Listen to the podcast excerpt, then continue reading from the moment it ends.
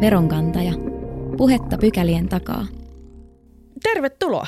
Kuuntelet nyt Veronkantaja-podcastia, joka tarjoilee kiinnostavimmat ja ajankohtaisimmat veroaiheet keskusteluun siten, että kaikki ymmärtää. Vähän niin kuin torikahveilla istuttaisiin. Mun nimi on Inka Leisma. Mun nimi on Antti Juhani Piirainen ja tänään me jutellaan harmaasta taloudesta ja verovajeesta. Joo. Me väitän, että siis tosi monet, en itse ainakaan ennen kuin tänne tulin töihin, niin tota, ollut juuri kuullutkaan verovajeesta tai tiennyt sille, että mitä se on. Mutta sitten taas toisaalta varmaan lähes kaikilla on niin jonkunlainen mielikuva ö, harmaasta taloudesta, että mitä se on. Aivan. Harmaasta taloudesta tulee mieleen lähinnä semmoinen äm, epämääräinen suhmurointi. Ö, verovajeesta ehkä tulee eniten mieleen joku laskukaava. Mutta onneksi meillä on tänään vieraana veronkantajassa kaksi osaavaa ihmistä, jotka kertoo meille näiden ö, kahden käsitteen eroista. Eli siis tervetuloa verohallinnon pääanalyytikko Aki Savolainen Kiitos. ja harmaan talouden selvitysyksikön johtaja Janne Marttinen. Kiitoksia. Joo, ennen kuin päästään käsiksi itse aiheeseen, niin muistutan vielä kuulijoita, että aina jokaisen jakson lopussa on luvassa kolme ilmasta verosuunnitteluvinkkiä ja niin myös tämän jakson lopussa. Ja tällä kertaa ne liittyy kotitalousvähennykseen. Eli jos palvelujen ostaminen on ajankohtaista, niin kannattaa kuunnella loppuun asti. Tai voihan sinne tietysti skipatakin, mutta mä veikkaan, että tässä on aika mielenkiintoinen aihe, että Kyllä on. kannattaa kuunnella. Mennäänkö sitten päivän aiheeseen? Joo, mennään vaan. Käsitellään eka tätä harmaata taloutta, kun se on, nyt, se on kuitenkin semmoinen aika mediaseksikäs aihe, eikö? Ja, ja sit on helppo repiä otsikoita ja se puututtaa ihmisiä ja jotenkin se tällainen epäoikeudenmukaisuuden kokemus ottaa ihmisiä päähän, mikä on ihan niin kuin luontaista. Varsinkin kun valtaosa, siis 95 prosenttia suomalaisista pitää verojen maksua tärkeänä kansalaisvelvollisuutena, niin ehkä ne vilunkipelaajat sitä ärsyttää vielä erityisesti tässä maassa niin kuin huomattavan paljon. Mutta mitä mieltä sä, niin Janne tästä harmaasta taloudesta oot? Miten siitä on tullut niin semmoinen mediaseksikäs aihe, onko se, onko se hyvä termi ainoastaan vai, vai liittyykö siihen jotakin muuta? No harmaa talous on asiana, jossa koetaan tämmöistä niin kuin epäoikeudenmukaisuutta ja, ja sen takia se, se ihmiset, jotka lähtökohtaisesti suurin osa haluaa toimia oikein, niin, niin heillä tietysti on toiveena se, että sekä yritykset että henkilöt noudattavat niitä normeja ja säädöksiä, joita on, on tämä yhteiskunta edellyttänyt. Ja sitten jos niitä lähdetään verotuksen suhteen esimerkiksi rikkomaan tahallisesti, niin silloin puhutaan jo harmaasta taloudesta. Ja mitä tulee tähän harmaan talouden määritelmään, niin, niin, niin kyllä me ollaan niin kuin selvästi niin kuin arvioitu se, että suurin osa harmaasta taloudesta on siellä yritysmaailmassa, eli yrityksien välisessä liiketoiminnassa. Joo. Ja, ja sen takia jopa, jopa lainsäädännössä on sitten harmaan talouden määritelmä, eli, eli yritysten välisen, välisessä liiketoiminnassa tapahtuva tahallinen velvoitteiden laiminlyönti niin on harmaata taloutta. Kansan, kansan kielessä toki sitten tämmöiset yksityishenkilönkin pienemmät urakat tai, ilmo, äh, tai, tai tämmöiset vaikka kylpyhuoneen remontit tai muut niin. niin. Työt, mitä ei tehdä ilman kuittia, ne kansan, kansan kielessä nämäkin rinnastetaan toki sitten harmaaseen talouteen. Joo, mutta onko lähtökohtana se, että se on niin kuin aina tahallista? Harmaan talouden piirteeseen liittyy aina tahallisuus. Joo. Ja sitten nämä on sitten asia on erikseen, jos kyse on tämmöisestä huolimattomuudesta tai tietämättömyydestä. Aivan. Toi onkin älyttömän hyvä aasinsilta siihen, kun lähdetään katsomaan niin kuin harmaan talouden ja verovajeen välistä yhteyttä tai sitä, että miten ne oikeastaan toisiinsa liittyy. Ja jos mä oon ymmärtänyt oikein, niin harmaa talous on kuin yksi osatekijä, joka kerryttää verovajetta. Öö, eikö niin, Aki? Joo, kyllä. Sitten on tietysti tämmöiset niin kuin osaamattomuus ja virheet ja maksukyvyttömyyttä, jotka johtuu jostain muusta kuin tästä tahallisuudesta, että Aivan. ne luetaan sitten myös verovajeeseen. Aivan. Pystytkö selittämään meille niin kuin maallikkokielellä, että mitä verovaje tarkoittaa? Miten se määritellään? No verovaje on lyhykäisyydessään se, että mitä veroja, kuinka paljon veroja maksettaisiin, jos kaikki toimisi oikein ja kuinka paljon on oikeasti maksettu sitten. Tämä erotus siinä. Kuinka paljon veroja jää keräämättä. Okei, onko se, se on periaatteessa aina niin kuin arvio vaan sitten, eihän sitä voi tietää, jos kaikki ei ole maksanut, että kuinka paljon vai? Joo, joo, siis se on niin kuin kokonaissummana tietysti arvio, mutta kyllähän me nähdään sitten nämä niin, kuin, no, niin sanotut verojäämät tai verovelat, että niistähän me tiedetään tarkalleen, että kuinka paljon on kuinka paljon on niitä jäänyt maksamatta. Mutta se on Niin joo. pieni osa sitten vaan siitä verovajeesta, että se ei ole, se ei ole kokonaisuus sitten. Okei. Tota, osaako teistä kumpikaan antaa meille minkälaista niin mittaluokkaa tai prosenttiosuuksia? Mikä Tai rahamääriä. Ym- rahamääriä, mikä auttaisi ymmärtää tätä kokonaisuutta. Esimerkiksi kun mainitsit Aki tuosta verovajeesta, että, että se on sen mahdollisen verokertymän ja sitten toteutuneen verokertymän erotus, niin paljon se sitten on, jos nyt kerättiinkö viime vuonna joku 56 miljardia euroa veroja, Joo. niin missä mittaluokassa se verovaje nyt sitten on Suomessa? No kaikkien verojen osalta me ei ole sitä arvioitu tuota verovajetta. Että oikeastaan Suomessa on arvioitu vasta arvonlisäveron osalta se. Ja, ja, ja arvonlisäveroa, jos kaikki toimisi oikein ja maksaisi sen mitä pitää, niin puhutaan siitä, että arvonlisäverovaje on silloin noin miljardin luokkaa vähän päälle ehkä tänä päivänä. Okei. Se on sinänsä siis niin kuin aika iso rahamäärä kyllä, mutta jos se suhteutetaan siihen, että mitä, mitä niin kuin pitäisi kerätä, niin noin 5 prosenttia jää sitten keräämättä ja se on, niin kuin, se on hyvin pieni summa, jos sitä katsotaan kansainvälisesti vertaillen. Tuonne Etelä-Eurooppaan kun mennään, niin siellä keikutaan kolmessa 40 prosentissa.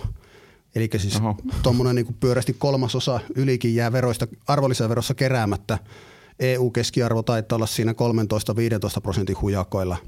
Eli kyllä Suomi niin kuin siinä mielessä on, on aika hyvin pärjännyt. Okei. Entäs Janne? Millainen, niin jos sun pitäisi Suomen harmaan talouden osuutta arvioida kaikesta taloudesta, niin millainen se on? No ensinnäkin on olemassa näitä tämmöisiä kansainvälisiä tutkimuksia, missä Suomi on ollut mukana ja, ja sitten myös on kansallista tutkimusta tämmöisestä niin kuin kokonaisarviosta tehtynä. Ja, Joo. ää, näissä kansainvälisissä tutkimuksissa on saatu jopa semmoisia tuloksia, että jopa 13-14 prosentin luokkaa ää, bruttokansantuotteesta, mutta nämä niin kuin vaikuttaa Suomen oloihin hi- hieman korkealta tai liian korkealta itse asiassa. Et Suomessa on pitkät perinteet ollut hyvästä verojärjestelmästä ja, ja hyvä, tehokkaasta valvonnasta. Sen takia niin mä en oikein ole uskonut näitä tiettyjä kansainvälisiä okay. tutkimuksia näin korkeista luvuista.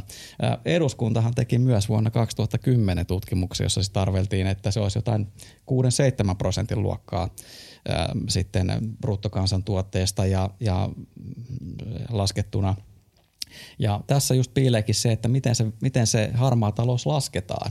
Eli halutaanko laskea se sieltä, niin kuin, että kuinka paljon sinne bruttokansantuotteen ulkopuolelle jää, vai halutaanko laskea sitä, että kuinka paljon veroja jää. Ja Niin nämä, nämä mittaamismenetelmät vaihtelee mm. sitten eri maissa juuri sen takia, että mitataanko nyt sitä bruttokansantuotetta vai mitataanko sitten sitä jää, saamatta jääneitä verotuloja. Mutta siinä eduskunnan tutkimuksessa tehtiin vähän molempia ja, ja siinä sitten arvioitiin vuonna 2010, että ää, kahden ja neljän miljardin luokkaa voisi olla harmaan talouden osuus Suomessa kokonaisuudessaan. Siis maailma todellakin selvästi kaipaa niin kuin lukuja ja jotain niin kuin selviä vastauksia. Ja samaan aikaan, kun teitä kuuntelee, niin, niin kuulee jo siis erilaisia prosenttilukemia, mittaustapoja, ää, miljardimäärätkin vähän heittelee. Ja jotenkin musta tuntuu, että tämä aihe, ehkä erityisesti harmaa talous, jos, jos siinä puhutaan luvuista tai prosenttimääristä, niin me halutaan jopa, me halutaan nähdä niitä lukuja, sitten me halutaan vähän tuahtua niistä, sitten me halutaan keskustella niistä aika paljon. Mutta tota, mm, aika selväksi käy, että näitä, näitä laskelmia on tosi vaikea tehdä. Ja se riippuu hyvin pitkälti siitä, että mitä valitaan mitata, eikö niin? Miksi tämä on niin vaikeaa? No tämmöiset tutkimukset, mitä tässä Akin kanssa kuvattiin, ne on useimmiten tämmöisiä niin kuin, äm, top-down tutkimuksia. Eli, eli yritetään löytää joku laskentakaava, jolla pystyttäisiin niin kuin johtamaan tämä verovaje ja sitten ehkä sieltä vielä laskemaan se harmaan talouden osuus. Mutta näillä, tämmöisille laskelmilla on yh, yhteensä, niitä on useita olemassa Euroopan tasollakin ja maailmatasolla. Niillä on yhteistä se, että ne ei ole kovin tarkkoja. Ne antaa tämmöistä niin mittakaavaeroa ja sitten tämmöistä vertailtavuutta ehkä niin kuin eri maiden välillä, että miten se Suomi sijoittuu nyt muiden maiden suhteen. Mutta selkeästi tarkempaan tulokseen päästään, että jos me otetaankin joku joku tämmöinen niin kuin ilmiökohtainen lähestymistapa ja, ja käydäänkin tutkimaan jotain tiettyä yksittäistä ilmiötä tai toimiala, toimialaa, jossa sitten voidaan käyttää Joo. sen kyseisen kyseisen ilmiön tai toimialan piirteitä tarkemmin hyväksi ja se, että mitä siitä harmaasta taloudesta jo nyt tiedetään ja mitä meidän kannattaa mitata. Ja sitten siihen voidaan löytää, jos meillä on riittävästi aineistoa ja dataa, niin ehkä mittaamismenetelmä, joka sitten tuottaa tuloksen tai osatuloksen siitä asiasta. Mm. Eli mittaaminen on semmoinen tavallaan niin kuin se pyramidin huippu, joka, joka saattaa toteutua tämmöisten niin kuin riskialueiden kartottamisessa. Mutta näitä riskialueita laajemminkin kyllä tunnistetaan, pystytään hahmottamaan, mutta se, se kruunun jalokivi, se mittaamisen mm. tulos, niin se on tosi vaikeaa saada sitten aikaan. Aivan, joo. Ja siis itsestä tuntuu, että, että tota mittaamistavoista, vaikka se selvästi on äärimmäisen tärkeä asia tässä työssä, niin siitä saa vähemmän ehkä otsikoita, mutta niistä tuloksista totta kai sit enemmän ymmärrettävästi. Mm. Öö, Aki, haluatko koittaa myös selittää meille, että miksi tämä on niin vaikeaa? Sä oot ollut mukana laskemassa erilaisia verovajeita, sä oot ollut mukana kehittämässä kanssa menetelmiä – Kerro meille vähän siitä. Joo, no tietysti tuommoisissa niin top-down-menetelmissä niin se ongelma on siinä, että semmoisia niin hyviä aineistoja ei oikeastaan kovin monesta paikasta löydy. Että arvonlisävero on semmoinen, mihin on, on semmoinen tietyn tyyppinen standardin menetelmä kansantalouden tilinpitoon perustuen on kehitetty. Sekään ei ole ongelmaton. Siinä on esimerkiksi nämä tämmöiset kansainväliset vertailututkimukset, niin siinä on aika iso ongelma siinä, että miten nämä tutkijat pystyvät kuitenkin nämä kansalliset lainsäädännöt mallintamaan. Ja, ja samoin se tilinpito tietysti, jos miten hyvin siellä on arvioitu sitten nämä harmaa talous ja puuttuvat muut ilmiöt, niin ne vaikuttaa hyvin paljon siihen. Ehkä tietyissä valmisteveroissa, tupakassa ja alkoholissa siellä on olemassa semmoisia aika hyviäkin menetelmiä, jotka perustuu siihen arvioon siitä, että kuinka paljon kulutetaan ja kuinka paljon on veroja maksettu. Mutta sitten nämä muut verot, niin niissä on kyllä aika paljon – aika paljon haasteita sen menetelmän kehittämisessä. Sinänsähän Euroopassa ja yleensäkin maailmalla niin on aika kova kysyntä tarve näille luvuille, että, että, että se niin kuin huomaa tuosta nimenomaan tuon EUnkin tasolla, että kyllä se niin kuin siellä kun keskustelee, niin heillä on komissiossa nimenomaan niin on koko ajan on paine kehittää ja edistää näitä lukuja ja he toivovat, että niin tota eri jäsenmaat tekisivät erilaisia arvioita.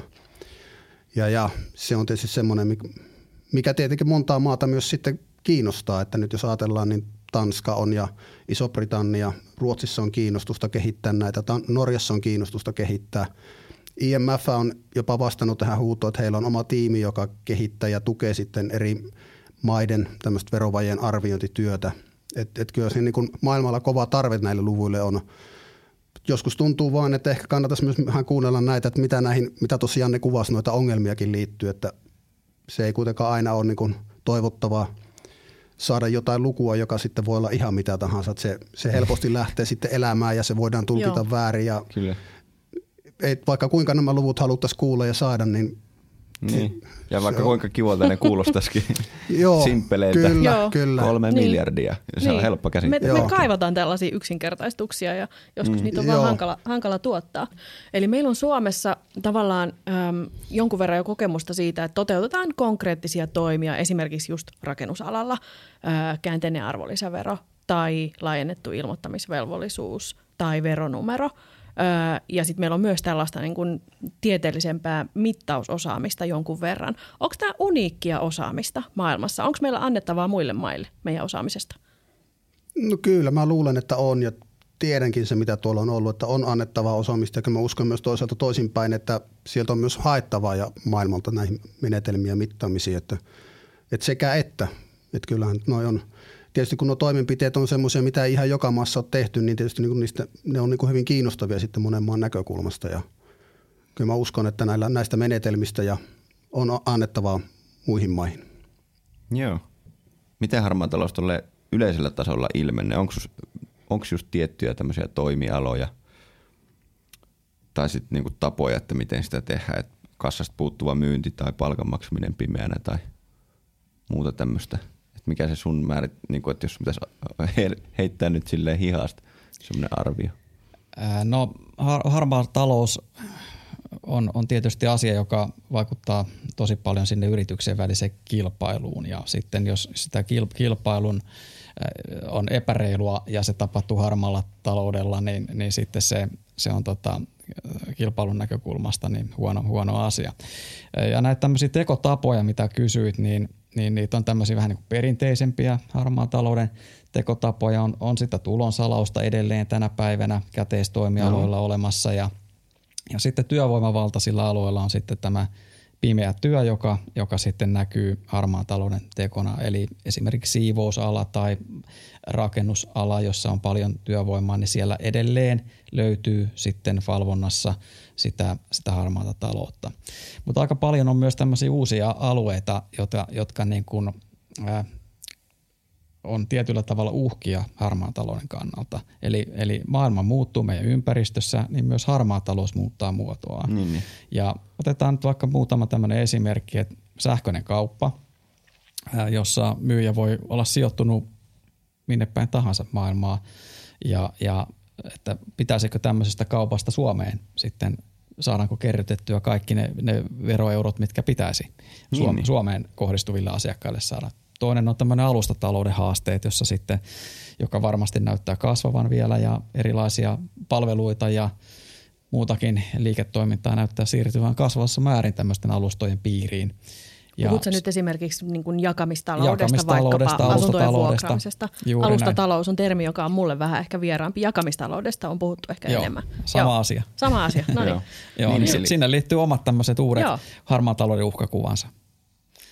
Mutta yhteistä näillä on se, että niin kun harmaata taloutta pitää seurata, olla ikään kuin ajahermolla, sitä pitää vähän tutkia ja, ja tarvitaan tietoa siitä, että miten se harmaa talous käyttäytyy, koska sen perusteella voidaan sitten tehdä niitä johtopäätöksiä siitä, että okei, tämmöinen riski meillä on harmaan talouden osalta, voidaanko me torjua tämä riski valvonnalla vai tarvitaanko jotakin vähän järeempää toimenpiteitä, esimerkiksi lainsäädäntömuutoksia. Kuuntelet veronkantajaa. Mainitsit Janni tuossa noita muutamia tuommoisia toimialoja, millä se korostuu erityisen paljon tulevaisuudessa, missä on niin kuin riskiä olemassa mahdollisesti. Mutta mikä, mikä niissä niin kuin on, että se keskittyy jollekin tietyille toimialoille? Vai keskittyykö? Vai keskittyykö se? No harmaa talous on, se on luonteeltaan tämmöistä niin sanottua piilorikollisuutta. Ja, ja me ei tiedetä kaikkia sen, sen esiintymismuotoja ja la, laajuutta, mutta, mutta tota, se, se, mitä nyt ollaan sitten pystytty selvittämään ja, ja tunnistamaan, niin, niin niistä tietysti pystytään puhumaankin. Ja yhtenä tämmöisenä, tämmöisenä tota, hyvänä tietolähteenä tämmöisten harmaan talouden arvioinnissa on myös sitten tämä viranomaisvalvonta, eli että minkälaisia tapauksia tulee, tulee eteen ja antaako ne sitten tietyllä tavalla tämmöistä signaalia tämmöisestä uusista tekotavoista tai ilmiöistä, joiden laajuutta ja uhkaa pitäisi lähteä sitten arvioimaan laajemminkin. Eli kyllä tässä niin kuin ihan – ihan, ihan tota, pyritään olla, olemaan niin kuin ajan hermolla, että, että mitä, mitä tuolla tapahtuu niin kuin aidossa elämässä ja, ja myöskin tota, ole, olemaan ja tekemään oikeita asioita sitten myös tässä niin kuin mittaamisen arvioinnin osalta. Niin, niin. Joo. Ja tuo rakentaminen on semmoinen, mikä on niin joka maassa ongelmatoimiala. että se on varmaan semmoinen, minne on helppo tulla, helppo perustaa rakennusyritys ja kuitenkin aika isot rahat myös liikkuu, niin Totta. Se on varmasti semmoinen niin toimiala ja semmoisia tekijöitä, jotka houkuttelee nimenomaan tuommoisen. Niin, tässä, tässä on varmasti sekin, että aina hyvä, hyvä muistaa, että se, ne isommat harmaan talouden tappiot tulee nimenomaan sieltä niin kuin yritysten välisestä mm. liiketoiminnasta, että, että juuri, juuri tämä, nyt vaikka tämä rakennusala, joka tässä on, niin tässä on aika, aika omia e-, erityispiirteitään. Siinä on hyvin paljon tämmöisiä yrityksiä ja yrityksien ketjuttamista, myös ulkomaisten yrityksien hyväksikäyttöä harmaassa taloudessa, eli erilaisten Joo. peiteyhtiöiden käyttämistä ja tämän kaltaista, että tämmöisiä tämmöisiä juuri on pyritty näillä lainsäädäntöasioilla sitten torjumaan juuri näiden ilmiöiden aiheuttamia haittoja ihan onnistuneestikin Suomessa. Joo. Vielä on pakko kysyä tuosta, kun mainitsit nuo ulkomaiset tota, yritykset ja ketjutukset, niin onko tällainen varojen siirtyminen veroparatiisiin tai niiden kautta kierrättäminen kanssa harmaata taloutta?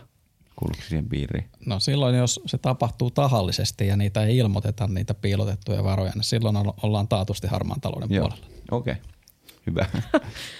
Miten Aki, kun sä oot käynyt laskemassa tuonne muun muassa Tanskan verohallinnolle viime kesänä – niiden, niiden tota arvonlisäveron verovajetta ja olet tietysti tehnyt sitä samaa työtä myös Suomessa, niin onko näköpiirissä jotain kansainvälisesti skaalattavaa laskutapaa tälle harmaalle taloudelle?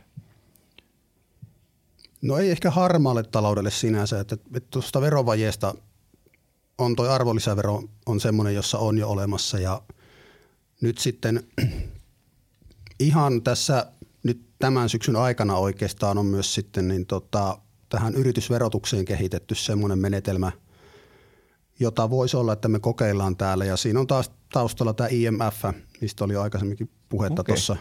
Eli he on kehittänyt siihen sellaisen menetelmän, jota voisi sitten, joka voisi perustua sitten tähän kansantalouden tilinpitoon.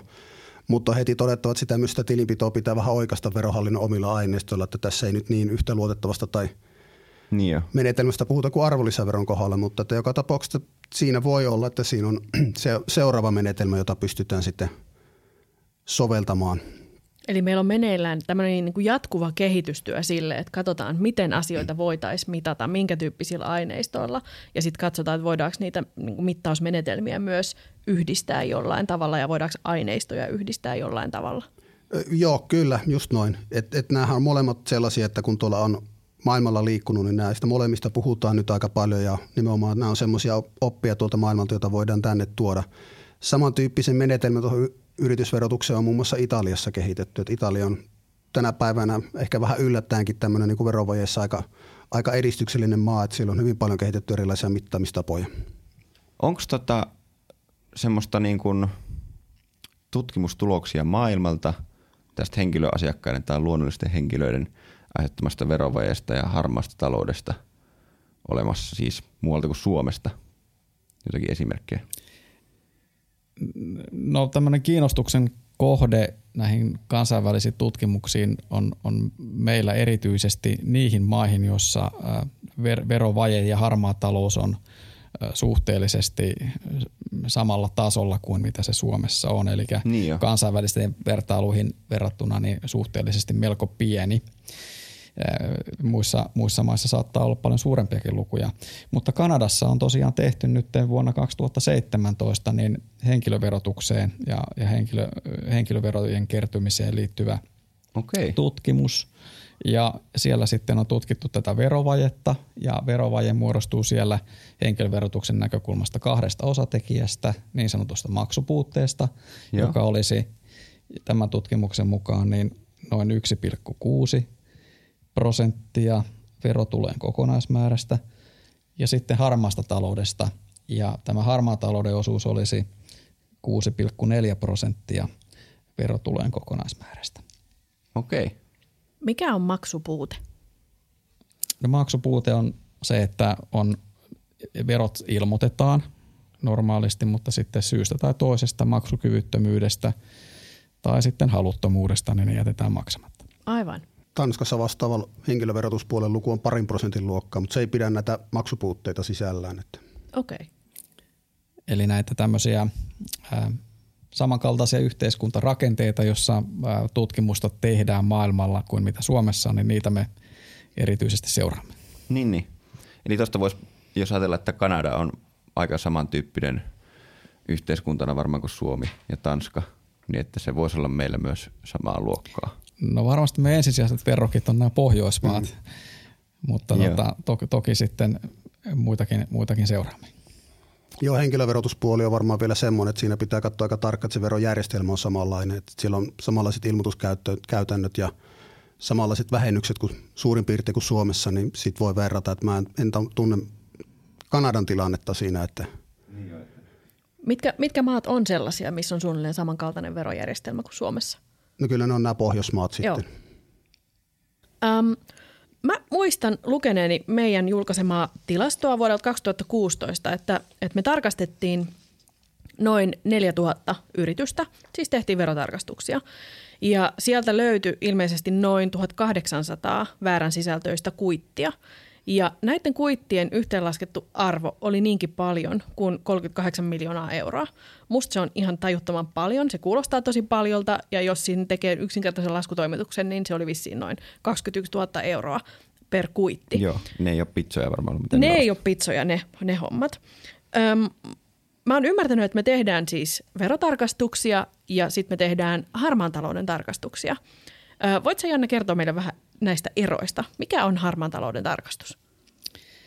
No harmaan talouden tarkastus on on yritysverotusyksikön tekemä verotarkastus, johon liittyy useimmiten viranomaisyhteistyötä, esimerkiksi yhteistyötä poliisin kanssa, tai sitten tämä tapaus paljastuu tämmöiseksi esimerkiksi tulonsalauspaikaksi tai pimeitä palkkoja maksetaan, joka johtaa sitten verohallinnon tekemään rikosilmoitukseen.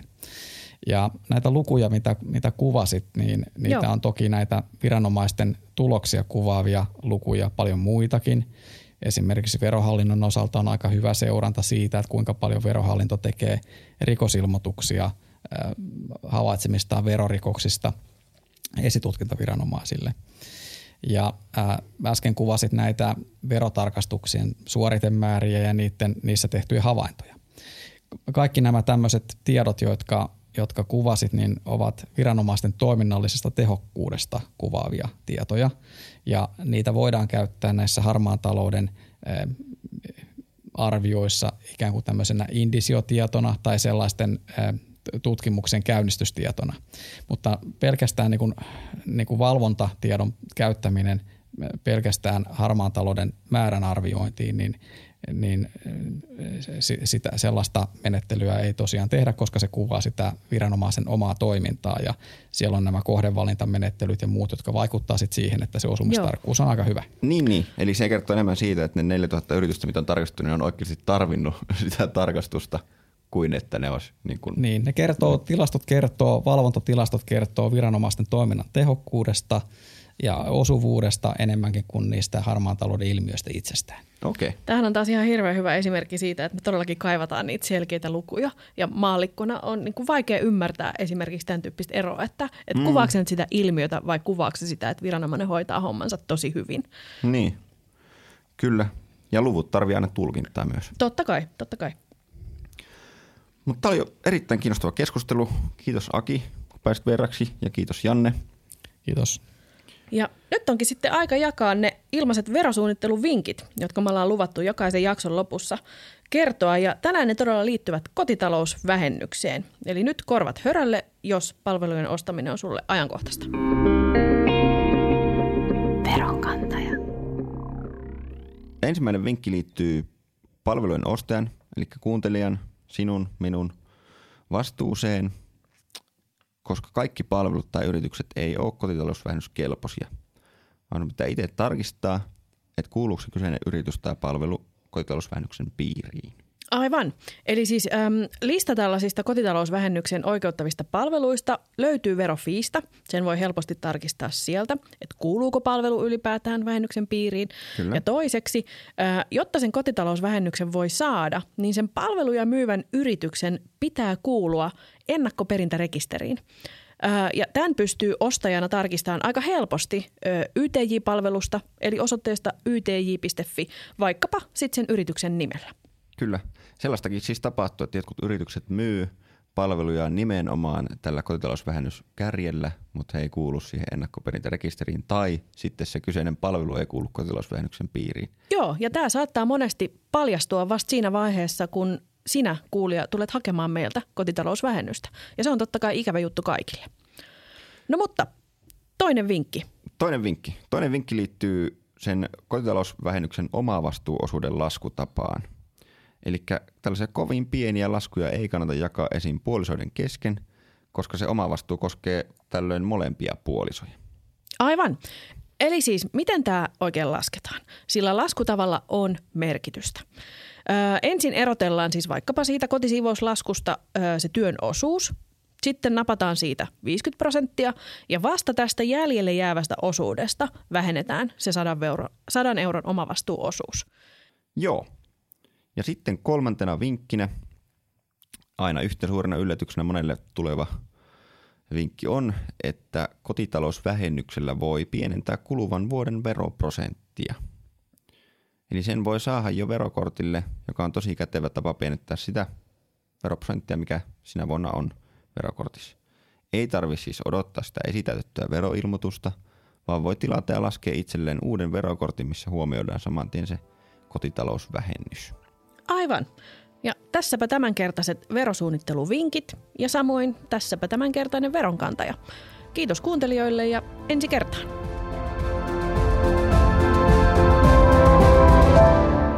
Veronkantaja.